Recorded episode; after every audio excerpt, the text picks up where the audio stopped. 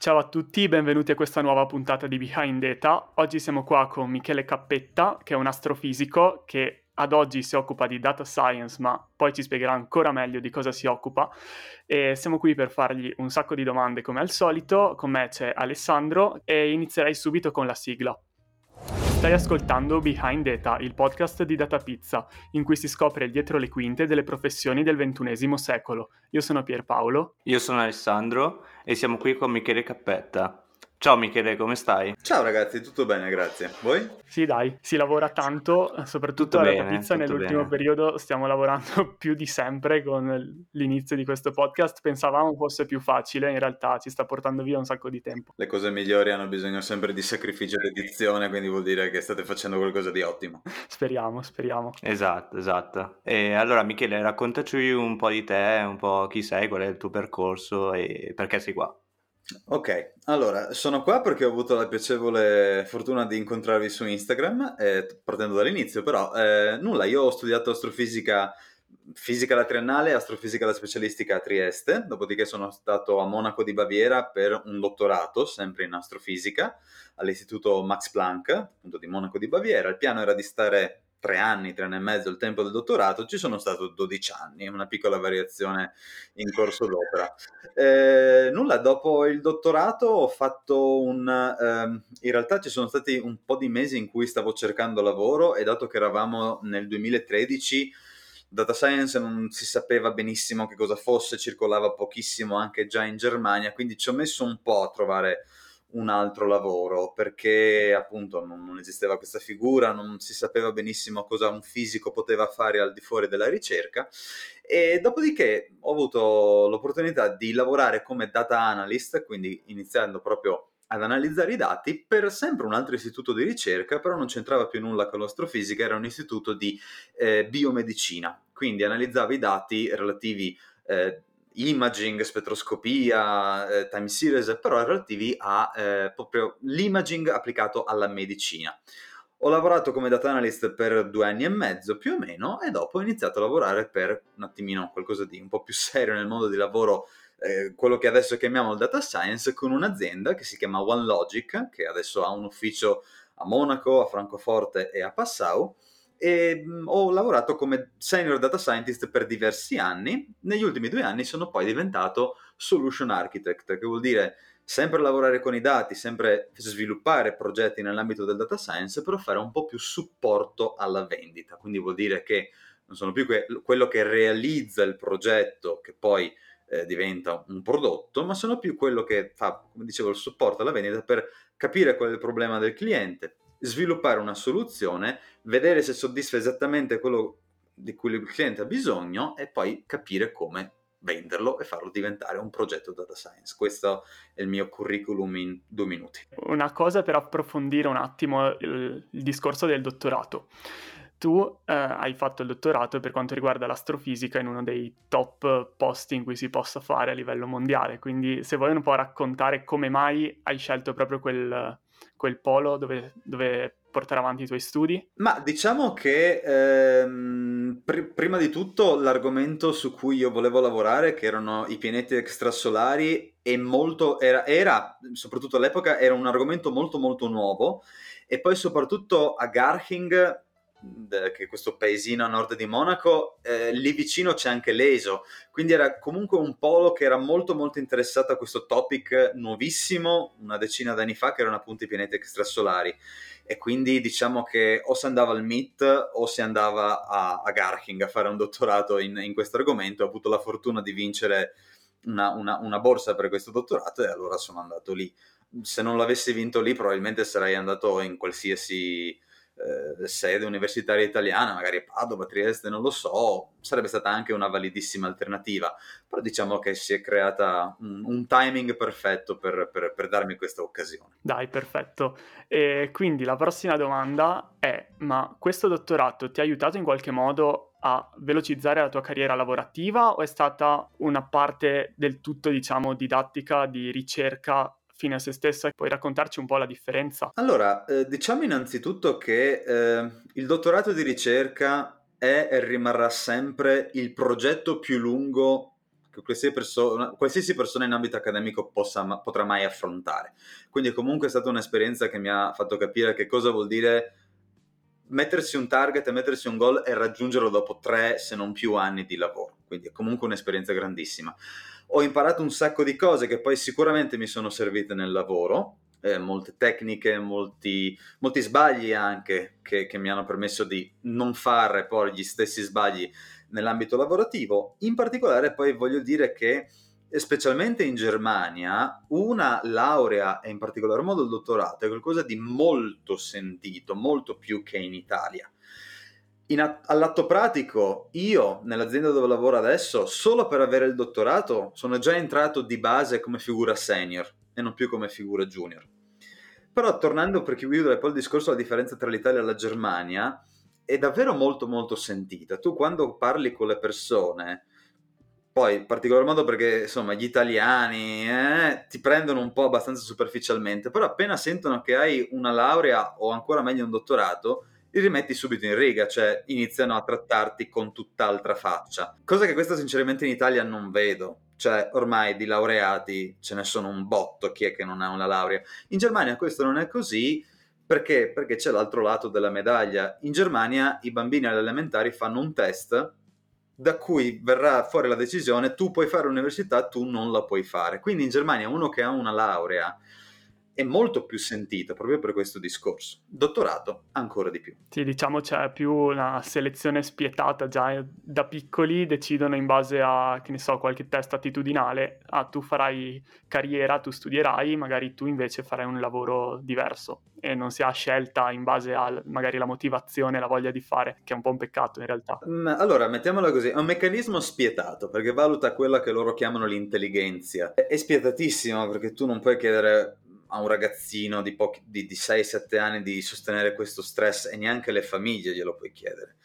Eh, lì in quel momento si verrà a decidere tu puoi, andare, tu puoi andare al liceo e poi andare all'università oppure tu vai a fare la scuola di specializzazione e a 18 anni vai a lavorare. È spietato. E, ehm, con questo però vorrei dire che secondo me eh, come la, la, virtù sta nel mezzo, quindi mm, non, non, credo che né quello italiano né quello tedesco siano buoni sistemi, però secondo me sono due estremi. E gli estremi non vanno mai bene, perché anche in Italia io vedo che purtroppo tutti possono e non c'è una famiglia borghese che non voglia avere un figlio all'università, però signori miei, scusatemi, ma non possiamo essere tutti dottori, non lo dicevo io, lo dice il mio vicino di casa che, che, che lavora da quando ha 16 anni, però ha ragione. Troppa offerta sul mercato delle, dei laureati ha portato a svalutare il valore di un laureato e la situazione lavorativa in Italia rispecchia esattamente questo. Quindi non dico che bisogna fare un, un test a sette anni, però magari trovare il modo di far riguadagnare il potere di una laurea mh, mm, bisognerebbe anche pensarci, perché non è così scontato. Sì, perché se una laurea magistrale diventa la base, poi significa che uno per distinguersi deve fare anni e anni di dottorato e poi tutto viene traslato a di 5 anni praticamente. Esatto, però do... 5 anni sono tantissimi, soprattutto quando ne hai 20-25. Diciamo che anche il sistema universitario italiano cerca il più possibile di tenerti all'interno dell'università. Diciamo che proprio le metriche con cui vengono valutati anche i corsi di laurea, i professori, sono proprio per tenere all'interno dell'università le persone, per ridurre al massimo il dropout. Quindi è tutto un sistema che si autoalimenta. E che alla fine dei giorni non produce quello che l'università dovrebbe produrre, ossia persone in grado di entrare massivamente nel mondo del lavoro con gli strumenti giusti e trovare la propria strada in maniera lineare, senza doversi arrabattare, fare mille corsi complementari, una seconda laurea. No, il tempo per studiare c'è, è lì che ti fai il tuo bagaglio, però dopo devi essere in grado di lasciare la costa e navigare, e navigare, in mare aperto, questo sicuramente. Esattamente. Allora, quello che ti volevo chiedere adesso, ehm, ci hai detto che comunque tu adesso fai un ruolo che è per lo più, diciamo, manageriale più che sul codice in sé.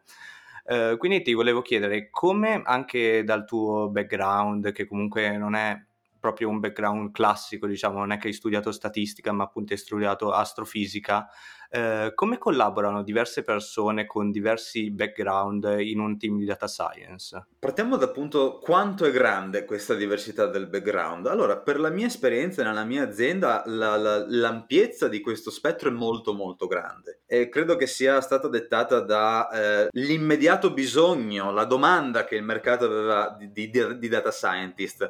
Ci sono dai fisici ai matematici, gli statistici ai biostatistici, ma anche psicologi che hanno fatto magari qualche corso di analisi dati, scienze della comunicazione con qualche focus in un'analisi di traffico web piuttosto che views su, su Facebook e via dicendo, quindi è molto molto grande. Come si interagisce? Beh, diciamo che mh, mm, è chiaro che se hai qualche base in più di, anche molto banalmente, senza, di, anal- di strumenti di analitica, quindi metodi statistici, metodi per fare forecast e via dicendo, machine learning, ma anche solo il saper programmare, beh, diciamo che questi sono già due background che tirano un po' di più. Tutti gli altri, ma in, imparano, quindi eh, le mie colleghe che, i miei colleghi che venivano dalla psicologia piuttosto che dalla scienza delle comunicazioni imparavano, avevano un, un minimo di SQL ed Excel per esempio, imparavano a utilizzare Python, imparavano a sapere la differenza tra eh, un clustering fatto con un algoritmo piuttosto che un altro e via dicendo. Non è sempre facile, non è sempre facile perché appunto si parlano linguaggi molto molto differenti. Se si ha la fortuna la stessa lingua, cosa che non è scontata all'estero, però sono proprio linguaggi diversi, cioè per me eh, andare a vedere se ci sono dei bias, andare a vedere se il dataset è pulito, che la data preparation è molto più importante dell'algoritmo in sé, per me sono concetti già digeriti da anni, per altri sono concetti che vanno sviscerati ancora per molto e molto tempo. La collaborazione comunque è bella perché appunto hai sempre la possibilità di vedere lo stesso problema da, una, da un altro punto di vista e anche se io ho fatto forecast da 10 anni, vedere il punto di vista di uno che non li ha mai fatti è sempre interessante, quindi pro e contro in ogni, in ogni situazione. In, in, questo caso giocano un grosso ruolo magari anche le soft skill di ognuno nel interagire con gli altri e guarda caso la prossima domanda è proprio su queste skill.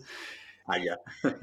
e la domanda è proprio quando si sente parlare di queste cose si dice ah sono cose che uno ha, uno impara, uno non serve che le studi perché sono cose un po' più naturali. Questa cosa molti dicono non è vera. Volevo sentire un po' il tuo punto di vista, nel senso basta veramente mettersi in gioco magari e dire ok, da domani faccio qualcosa, scrivo delle cose online, parlo con persone, faccio eventi di networking e tutto si risolve così? Oppure effettivamente secondo te servirebbero dei corsi appositi che già esistono da frequentare in, diciamo, in addizione a quelli che sono i corsi più tecnici? Allora, la risposta breve è assolutamente bisogna fare dei training. Se si vuole farlo in maniera giusta, in maniera corretta e in poco tempo. Se uno vuole andare nel campo, imparare sul campo, è liberissimo di farlo, ma farà tanti errori, perderà molte opportunità e sarà un, un percorso molto in salita. Risposta un po' più lunga è per fare questo lavoro, il data science, ci vogliono tre categorie di skills principali, che non sono, non sono solo le tecniche e non sono solo le soft. Io ci metterei in mezzo anche le delivery skills, che sono qualcosa di in mezzo. E queste sono anche technical, delivery e soft, sono anche in ordine di priorità. Brevemente, technical, analytics, IT e business. Nel delivery ci metterei presentazione, saper guidare una conversazione e project management, nelle puramente soft skills, comunicazione con il cliente, il, la tua ownership, quello che tu porti, il tuo sentimento di appartenere a qualcosa, e poi il modo in cui tu ti relazioni con i tuoi colleghi, con i tuoi superiori, con i tuoi inferiori. Detto questo, le soft sono importantissime, saper parlare con le persone, saper parlare con i clienti soprattutto, ma sono ancora più importanti quelle che sono le delivery skills. In primis, project management.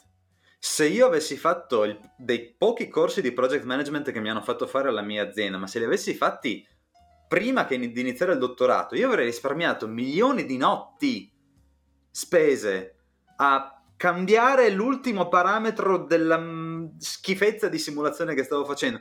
Non serve a nulla. Non serve a nulla perché è tutto tempo perso, perché lo si fa. Perché questa è forza bruta che è l'unica arma che abbiamo per avere un risultato se non sappiamo fare project management. se sappiamo gestire il problema, splittare il problema grosso in problemi più piccoli e le singole task le programmo bene, quelli sono tutti problemi piccoli che uno a uno li risolvo, è una questione di tempo, ma riesco a farlo in maniera efficiente. Se invece c'è un problemone, io penso, inizio a fare un codice e provo a risolverlo, fioi, gli anni passano ed è infatti così che passano gli anni di dottorato.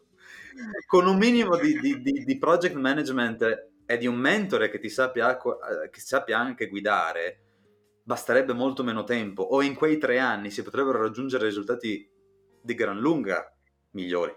Quindi assolutamente, queste sono tutte skills che vanno coltivate. Una cosa stupida, fare presentazioni in PowerPoint è importantissimo per un data scientist, perché tu puoi avere i risultati migliori di questo mondo, ma A, se tu non rendi, ti rendi conto che davanti c'è uno che ha usato Excel per vent'anni e non capisce che cos'è una neural network e non gli interessa nemmeno, tu non gli sai vendere quanto è buono il tuo risultato. Se hai fatto milioni di grafici, ma dopo al business user gliene servono due o tre per capire, tu devi sapere quali sono quelli che lui può capire. E poi alla fine delle slide belle, chiare, che uno le guarda e ti segue con interesse, piuttosto che un pippone da nerd che nessuno ti ascolta dopo due minuti e, e iniziano a giocare col cellulare. Lì le hai già perso la tua audience. È molto importante. Sono tutte cose fondamentali. Molto, molto interessante questo punto di vista, proprio perché nel mondo universitario non si vede per nulla e anche fare project management con criterio, magari anche a noi nell'organizzazione dei post del, del podcast e tutto il resto servirebbe. E quindi inizieremo a informarci anche noi per evitare di fare gli stessi faremo qualche corso anche noi. gli stessi errori. Faremo qualche corso anche noi. Ne esistono diversi di corsi e, e, ed è qualcosa che non esisteva nemmeno quando, quando ho studiato io però sinceramente la, la prima cosa che ho visto è proprio io avevo un sacco di know how sapevo come fare le cose però davvero non riuscivo a portarla ad un livello che facevo capire agli altri quanto quello che portavo io poteva essere efficiente e giusto. E, e, ed è tanto importante quanto sapere che algoritmi utilizzare e avere esperienza con i dati. Non è assolutamente su un piano inferiore. Sono tutte cose che servono e sono tutte sullo stesso piano. Sì, esatto. Forse penso che anche dal percorso di astrofisica, magari quello di portare le cose a un, diciamo, un livello inferiore, quindi capibile ai più, è stato proprio quello step difficile. Assolutamente. Quindi posso immaginare. Eh, comunque, parlando del tuo ruolo che adesso ricopri in azienda, quindi quello di solution architect, eh, quali sono le skill, sia tecniche sia soft, come abbiamo parlato prima, che usi nel lavoro di tutti i giorni? Allora, iniziamo magari a descrivere un attimino più in dettaglio che cos'è un solution architect, che insomma è un guazzabuglio di queste keywords che, che, che sono fighe a sentire i job title, ma che dire? Il solution architect è praticamente il supporto tecnico alla figura del salesman, detta molto semplicemente. Eh, per farvi un esempio, quando si va da un nuovo cliente, l'approccio è prettamente del salesman, va lì e dice scusate, guardate, noi siamo questa azienda, offriamo questi prodotti, questi servizi, vi può interessare. Sì, mi interessa, benissimo. Dal secondo meeting si inizia a portare la parte tecnica del cliente, la parte tecnica della nostra azienda, che sarei io e i miei colleghi, e iniziamo a parlare un attimino più in dettaglio. Un esempio stupido, vogliamo fare del forecast. Perché? Perché mi serve, perché dopo ci ottimizzo la mia logistica, ci ottimizzo eh, la mia escort, posso comprare risparmiando un po' di soldini, posso vendere eh, e via dicendo. Io inizio a vedere che dati avete a disposizione, che cosa voi veramente volete fare, come devono essere questi forecast, ogni quanto li volete calcolare, che precisione vi serve, tutte queste cose sono discorsi che io posso fare col mio omologo dalla parte del cliente, non lo posso fare con un C-level, con un CEO, con un CFO, un COO, nessuno di loro saprebbe dare una risposta. È, questo è il mio ruolo. A differenza del puro data scientist, ossia quello che eh, viene dopo la firma del contratto, diciamo, e deve mettere su strada il progetto, ma sicuramente mh, la stessa soft skills che è communication con il cliente è on steroids, quindi molto accentuate, devo essere molto paziente. Ci sono clienti che non hanno proprio grandissima voglia di comunicare, eppure io devo estorcergli tutte le informazioni che mi servono per poter dire sì, lo possiamo fare e costa questo. e poi sicuramente avere anche una visione un po' più business oriented, cosa vuol dire? Al data scientist, eh, il data scientist arriva quando il contratto è già firmato, vuol dire che esiste già un target, esiste già una condizione di, una definition di fatto e i dati sono già stati discussi, quindi è molto chiaro cosa vogliamo fare. Prima della firma del contratto è un mare completamente aperto e bisogna capire dove bisogna andare e bisogna anche formare il progetto in qualcosa che il cliente dice sì, lo voglio. Se io dico io ti posso far fare il forecast, io devo essere in grado di farti capire a te immediatamente che cosa ti porta. Che per me data scientist vuol dire un miglioramento del 3% nell'accuracy e 5% nel bias. Perfetto, ma lui questi numeri non li capisce. Io gli devo saper dire accuratezza migliore vuol dire che tu vai a avere una forchetta di intervallo più precisa, nessun bias, vuol dire che tu avrai sicuramente il numero di pezzi che ti serve e li vendi tutti, oppure, e non ti trovi nella situazione in cui non hai più nulla da vendere, una stock out scenario, oppure ti rimangono pezzi nel warehouse. Questo vuol dire. E lui dopo capisce quanti vuol dire questo in soldi. Se il prezzo che io gli faccio del mio contrattino è meno di quello che lui ci guadagna in business, la probabilità di avere una firma è molto più grande. Quindi la, la, parte, la componente business deve essere molto più accentuata. Perché? Perché io devo vendere quel pezzo di data science. Per poterlo vendere lo devo mettere in termini che siano capibili dal mio interlocutore. Questo sicuramente. Un'altra cosa che può essere interessante è avere la visione di veramente perché i clienti vengono da noi. Perché? Cos'è che li guida? E allora tu capisci che il CEO vuole per esempio ridurre i costi o migliorare le vendite. Quello subito sotto di lui business, del, del Dipartimento Data Scientist, lui vuole fare il figo con il suo capo. Quindi per lui l'interesse è avere un progetto data scientist efficiente. Per quello subito sotto è dimostrare che un IT o un data, o un um, data engineer che è in grado di gestire i dati e fuori, tirarci fuori il meglio. E bisogna mettere d'accordo tutti questi e dare la possibilità di shine, la possibilità di risplendere al proprio superiore a ognuno di queste persone. Quindi è molto politica anche, però per me è, un, è stato un angolo nuovo di questo mondo che mi ha insegnato tanto, soprattutto dal punto di vista business. Sì, in questo modo si riesce anche a dare importanza a tutta la, chiamiamola catena produttiva da, dai manager, diciamo a chi effettivamente scrive il codice senza screditare nessuno, perché nessuno riuscirebbe a fare tutto da solo, ovviamente.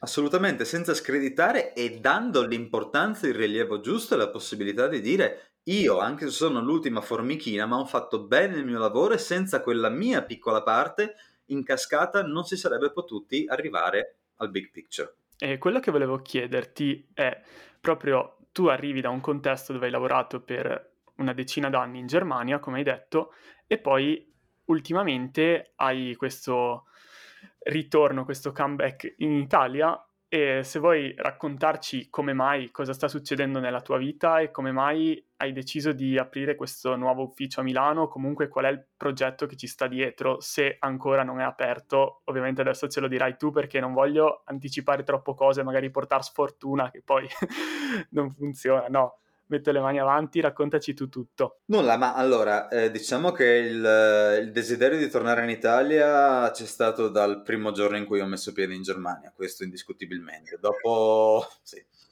Diciamo che dopo diversi anni due cose sono successe. La prima è che dentro di me sentivo che la mia parentesi in Germania iniziava a chiudersi perché eh, ho imparato tanto, sono andato lì ragazzina, sono venuto via che ero un uomo, ho dato tanto, ho ricevuto tanto, però era giunto il momento di chiudere questa fase della mia vita, primo punto. Il secondo punto è stato poi però la schicchera che è stato il Covid. Nell'inizio del 2020 siamo andati tutti in smart working e dopo diversi mesi che ero a casa col mio laptop del lavoro a lavorare sul tavolo della mia cucina, la domanda è ma tavolo per tavolo, un tavolo a Monaco costa come un tavolo a Milano, comunque in Italia. Quindi a questo punto, dato che non si sapeva neanche fino a quando questa situazione si sarebbe è protratta sinceramente non la sappiamo neanche adesso, ci sono passati già quasi, più, quasi due anni.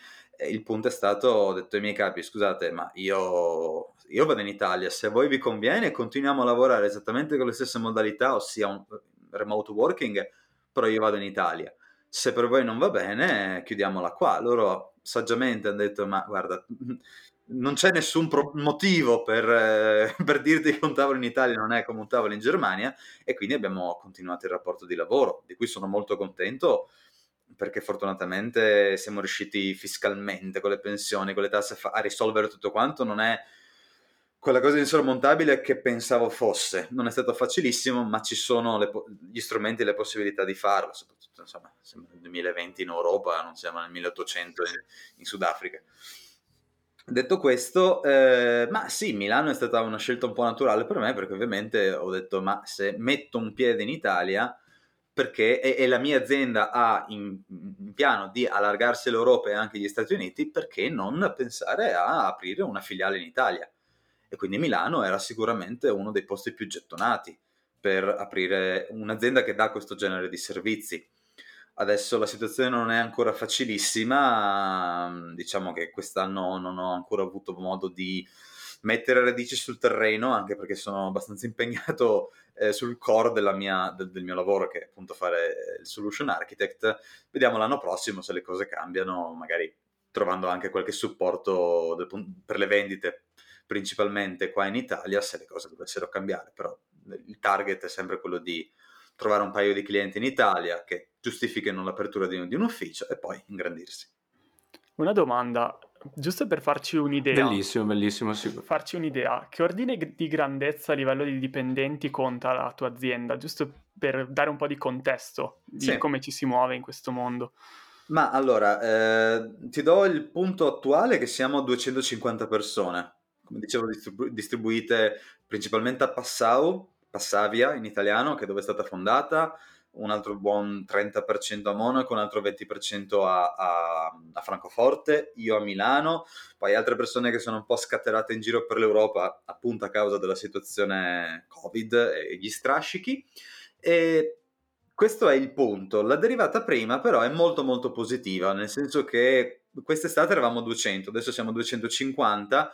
L'idea per il 2022 è di aumentare di un buon 50%, se non anche di più. Quindi è una curva di crescita esponenziale spinta, anche perché stiamo compensando il blocco degli ultimi due anni.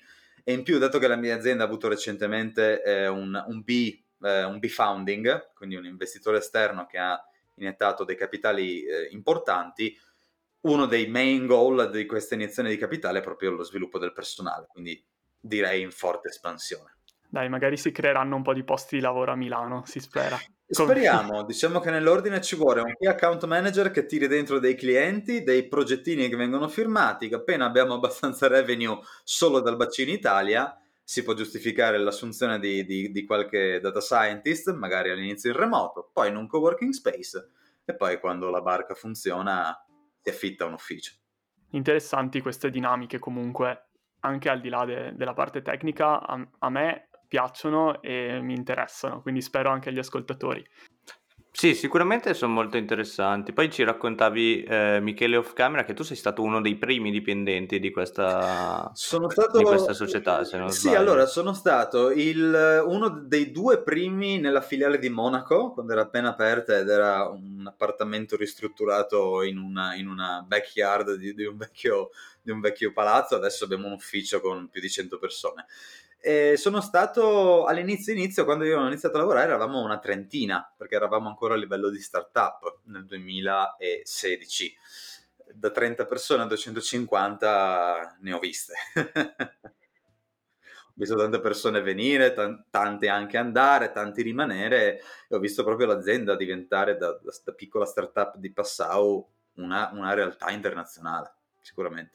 Assolutamente, anche proprio lavorare in una startup penso che sia una figata perché alla fine ti metti Uh, non sei proprio il filo d'erba, diciamo, uh, di un, come può essere per una grande realtà di consulenza, per esempio, che il tuo lavoro si conta, ma conta relativamente. Invece, forse in un'azienda dove siete 30 persone o in una filiale dove siete due, eh, il tuo lavoro ha un grande impatto e comunque puoi fare veramente la differenza. Certo, assolutamente. Infatti... Ehm è molto raro trovare delle persone che stanno per più di 5 anni in una stessa azienda, però secondo me questo non è un, un, un fallback, come si dice in italiano, un ricadere in vecchi schemi di questo italiano che vuole avere il posto fisso. Eh, mi dispiace, io sono un po' vecchio stile, magari non per tutta la vita, però dimostrare che tu ci sai stare in un posto per diversi anni ti dà due cose. Primo, ownership, perché tu l'hai visto crescere quel posto, tu hai dato tanto e ti deve dare tanto di ritorno. E secondo, eh, dimostri che sei in grado di mantenere un impegno e non sei una, una, una, un'ape che, che vola svolazza da un fiore all'altro.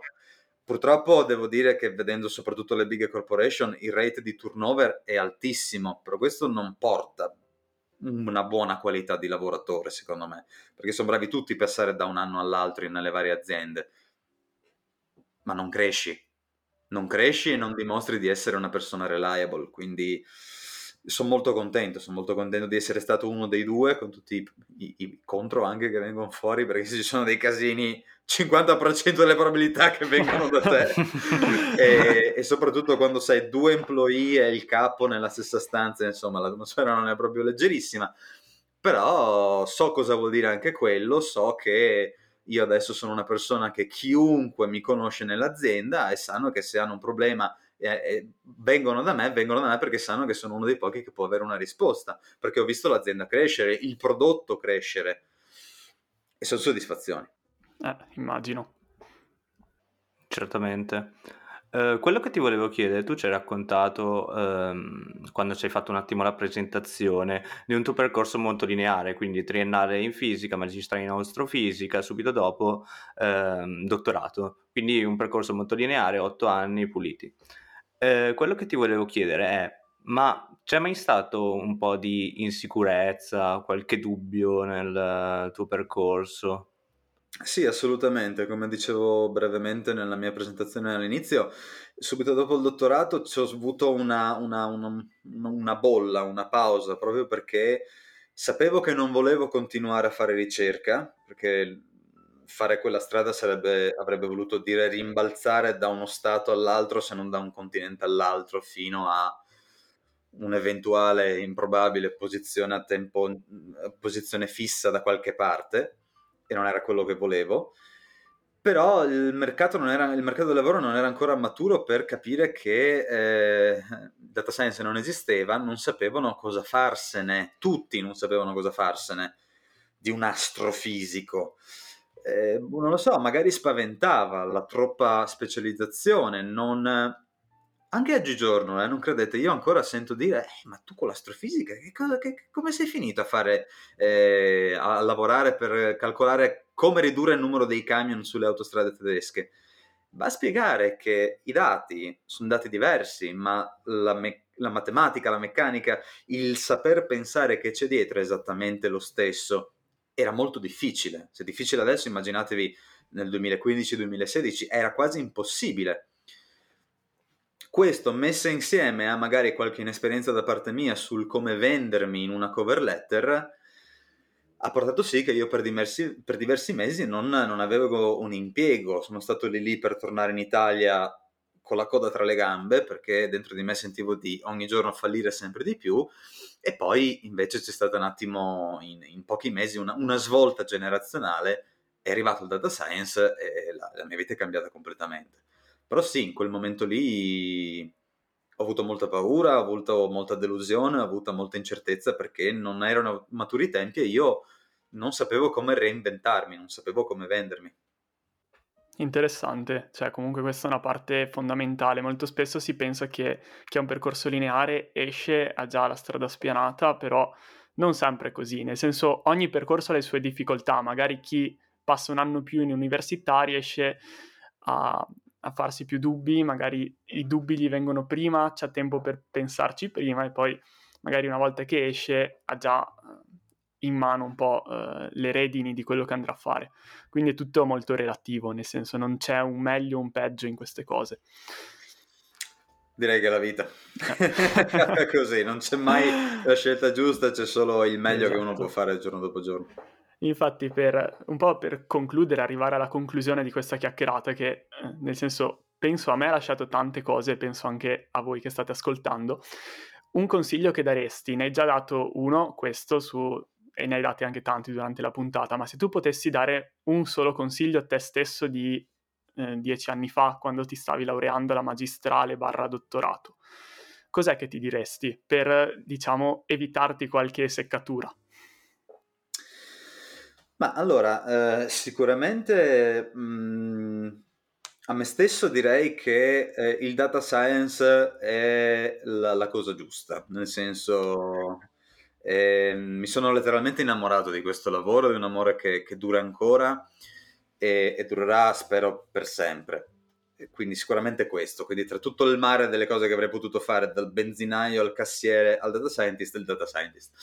Ehm, per facilitarmi la strada, sicuramente mh, allargare eh, lo spettro delle, delle cose che avevo imparato e che pensavo fossero importanti. Come dicevo, le delivery skills e le soft skills sono fondamentali tanto quanto gli algoritmi, tanto quanto la mentalità scientifica e tutto quello che volete, tanto quanto la programmazione, ma tutto deve far parte del pacchetto, perché? Perché altrimenti sei una macchina che va veloce, ma se senza cofono, se senza portiere, se senza finestrini, manca tanto. Hai le gomme e il motore, vai? Sì, sicuramente, ma è un'altra cosa.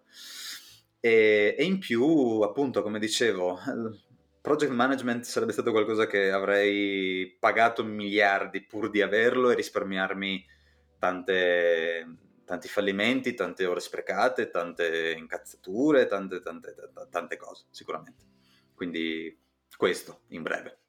Capito, capito e spero sia utile a qualcuno, sicuramente lo sarà perché alla fine quando si parla di podcast si sente l'opinione di tante persone e poi ognuno si forma la propria prendendo un pezzettino di qua, un pezzettino di là ed è quello un po' il bello del, anche di tutto l'internet che abbiamo e che possiamo veramente sentire tante opinioni di persone diverse facendoci influenzare e diversamente da quello che ca- capitava magari 50 anni fa si ha orizzonti molto più, più ampi e, e diciamo eh, non, non ci si fa contagiare solo dalle persone che fisicamente si vedono.